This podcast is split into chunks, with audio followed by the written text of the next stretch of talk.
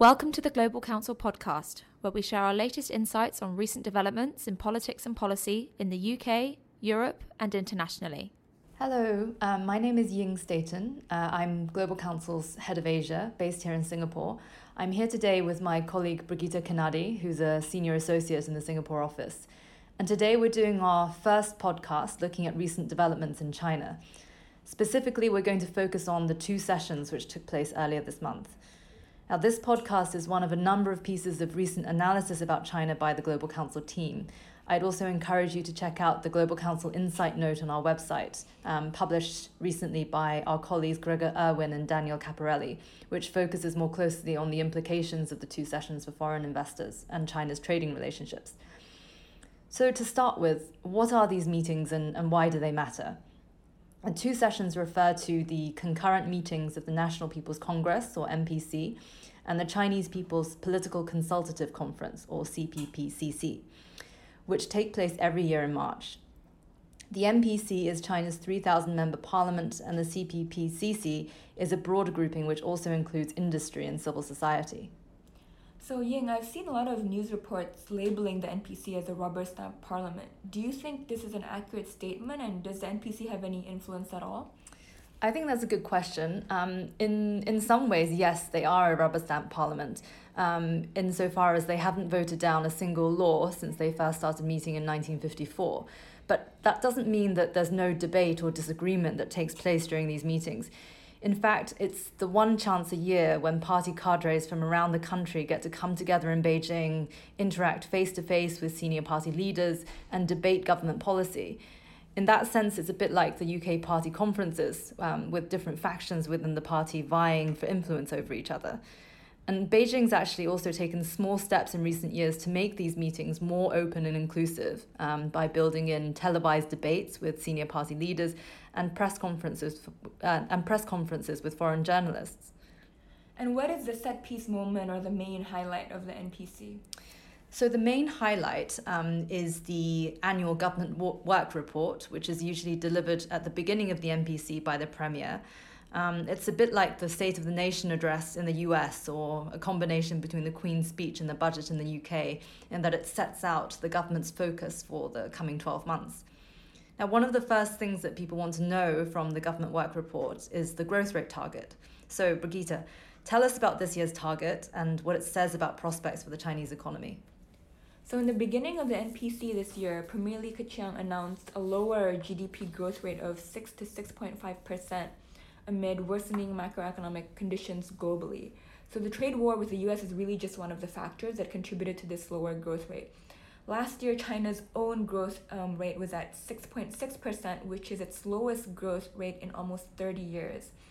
So, this highlights the government's balancing act between supporting economic growth while at the same time also avoiding the kind of massive stimulus package that the government has used in the past that could also dangerously increase debt levels. Now, the, the lowering of the growth rate actually shouldn't come as a surprise. Um, the Communist Party has been gradually lowering the growth target uh, for several years now, um, really ever since the global financial crisis. And this is in recognition of the fact that China has entered a new phase of its economic development. Um, and it's no longer realistic to expect it to deliver the double digit growth that it sustained for much of the 2000s. Now, back in 2014, Xi Jinping described this as China's new normal. A new normal doesn't just refer to a lower nominal rate of growth, but a shift in focus from the quantity to the quality of economic growth. And the subtext here is that though China has delivered economic growth, that growth hasn't necessarily been evenly distributed um, amongst China's uh, people and has not delivered a better quality of life. And what does that better quality of life entail? So, I think the first thing that it means um, is the right to work. And that's the core foundation of the social contract between the Chinese Communist Party and the people. In fact, this year's government work report set out an employment first strategy as the guiding uh, macroeconomic policy.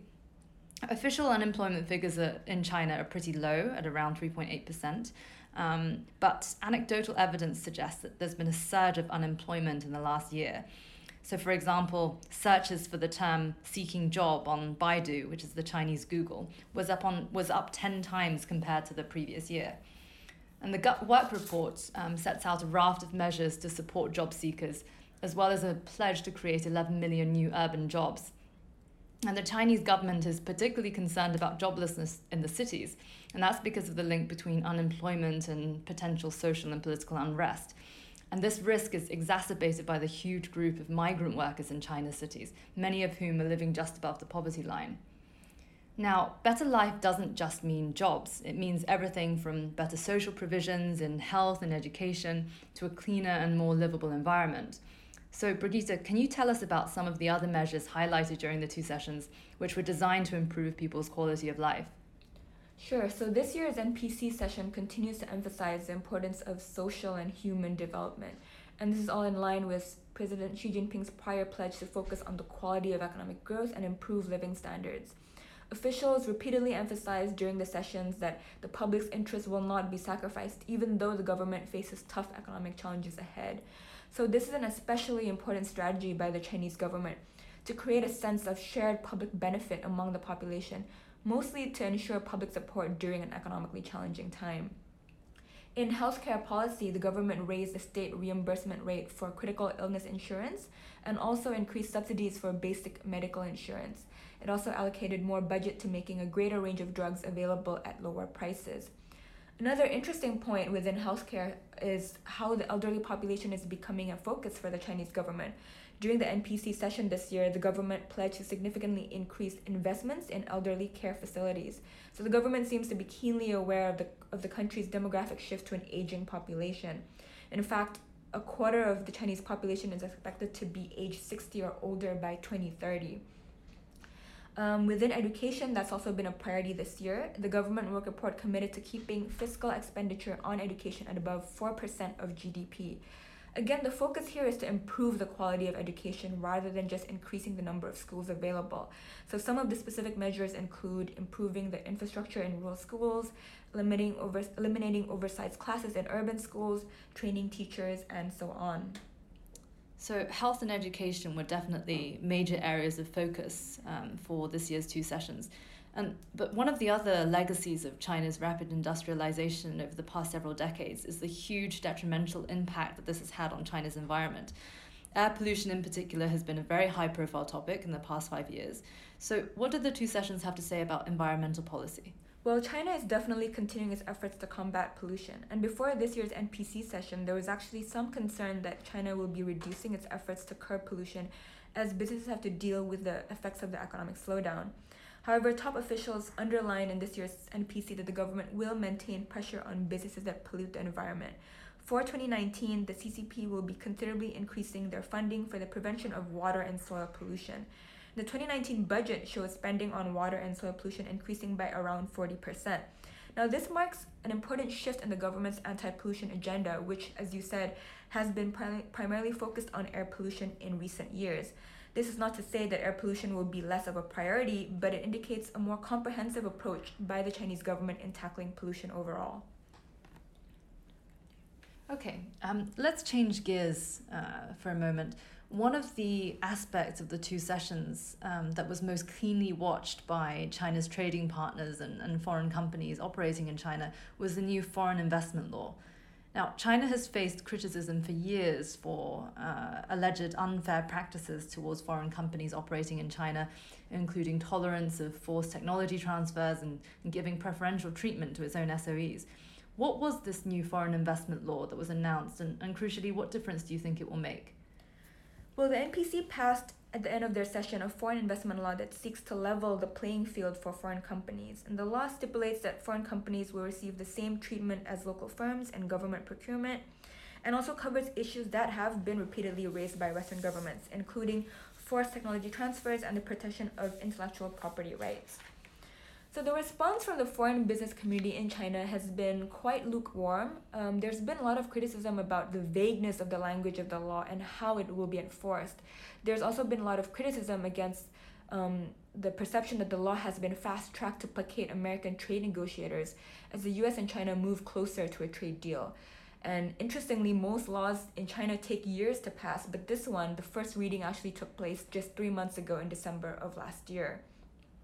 So I think one of the main concerns is that the law is quite vague, and this leaves many details to be addressed in forthcoming implementing regulations. This is a common problem in China. Premier Li did note at the end of the NPC that a series of measures would be rolled out later to make the law enforceable. However, this also means that the foreign business community will likely remain quite skeptical until it is clear how exactly the law will be implemented. And also, as my colleagues Gregor Irwin and Daniel Capparelli mentioned in their Global Counsel Insight on the NPC, there's also that added question about how enforcement will work and whether the enforcement mechanism can be trusted. There's also just that concern of whether the Chinese legal system can be trusted to be objective in settling disputes when it involves foreign companies. So, again, I think it will take some time, probably a few months, to determine how effective this law will be. One of the other areas that's uh, watched cl- quite closely by um, foreign trading partners um, and companies is the Belt and Road Initiative. And the, the Belt and Road Initiative, or the BRI, is in many ways President Xi's flagship international policy program. And the idea is to create a, a global sphere of influence for China along key trading routes at the same time as exporting China's excess industrial capacity. The BRI has arguably had a, a bad year in the past 12 months. There's been growing criticism that participation in BRI amounts to a debt trap for developing countries and a backlash in a number of countries, especially in Southeast Asia, um, following elections. Um, examples are uh, Myanmar, Pakistan, and, and Malaysia. So, what was interesting about this year's two sessions is the open criticism that BRI was subjected to during some of the debates some within the Communist Party ranks clearly felt openly empowered to question the direction the strategy was heading in. One party cadre actually challenged the Premier's characterization of BRI as having made important progress and suggested amending this to moderate progress. Now, this criticism was very moderate by Western standards, but still quite remarkable by Chinese ones.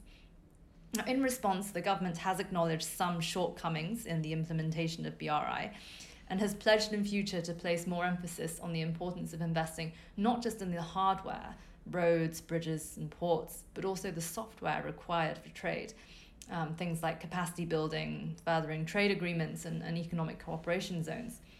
Chinese companies uh, working overseas often come under criticism for having poor standards when it comes to ESG, or environmental, social, and governance issues, and also in respecting local customs and, and using a lot of their own labor imported from China and the government has pledged to, to try to redress some of these issues and to provide training for, for Chinese companies, um, specifically on ESG and, and local laws and customs, and also to create a dedicated platform for this service.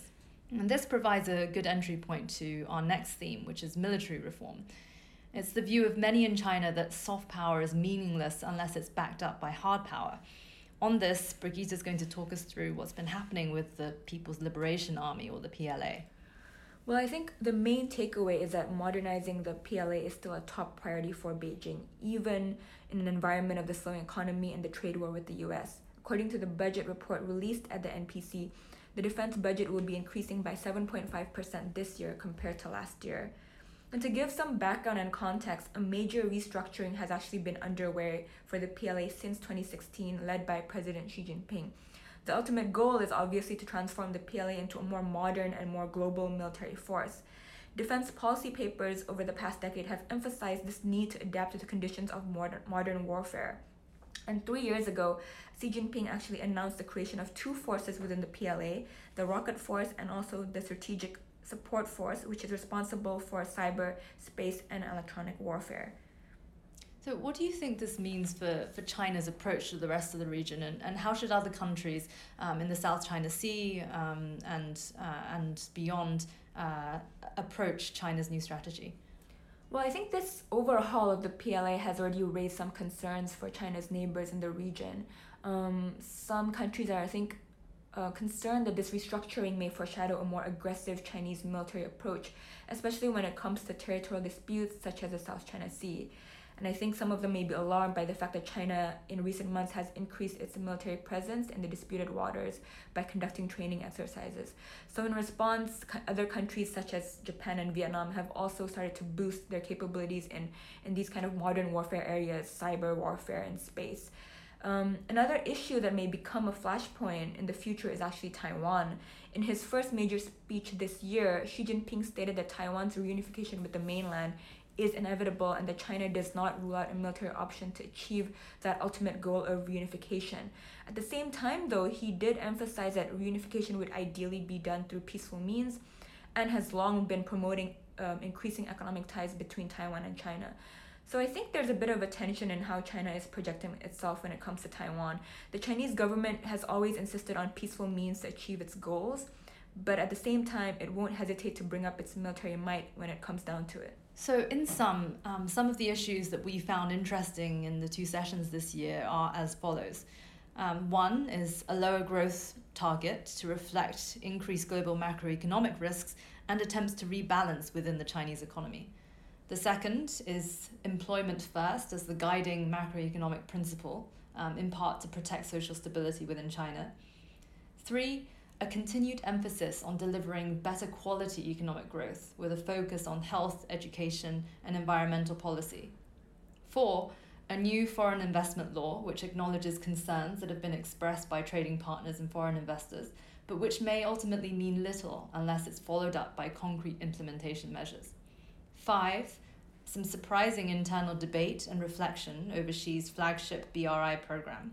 And finally, a continued determination to solidify and project China's hard power by upgrading its military and enhancing its capacity to assert Chinese power in the region and beyond.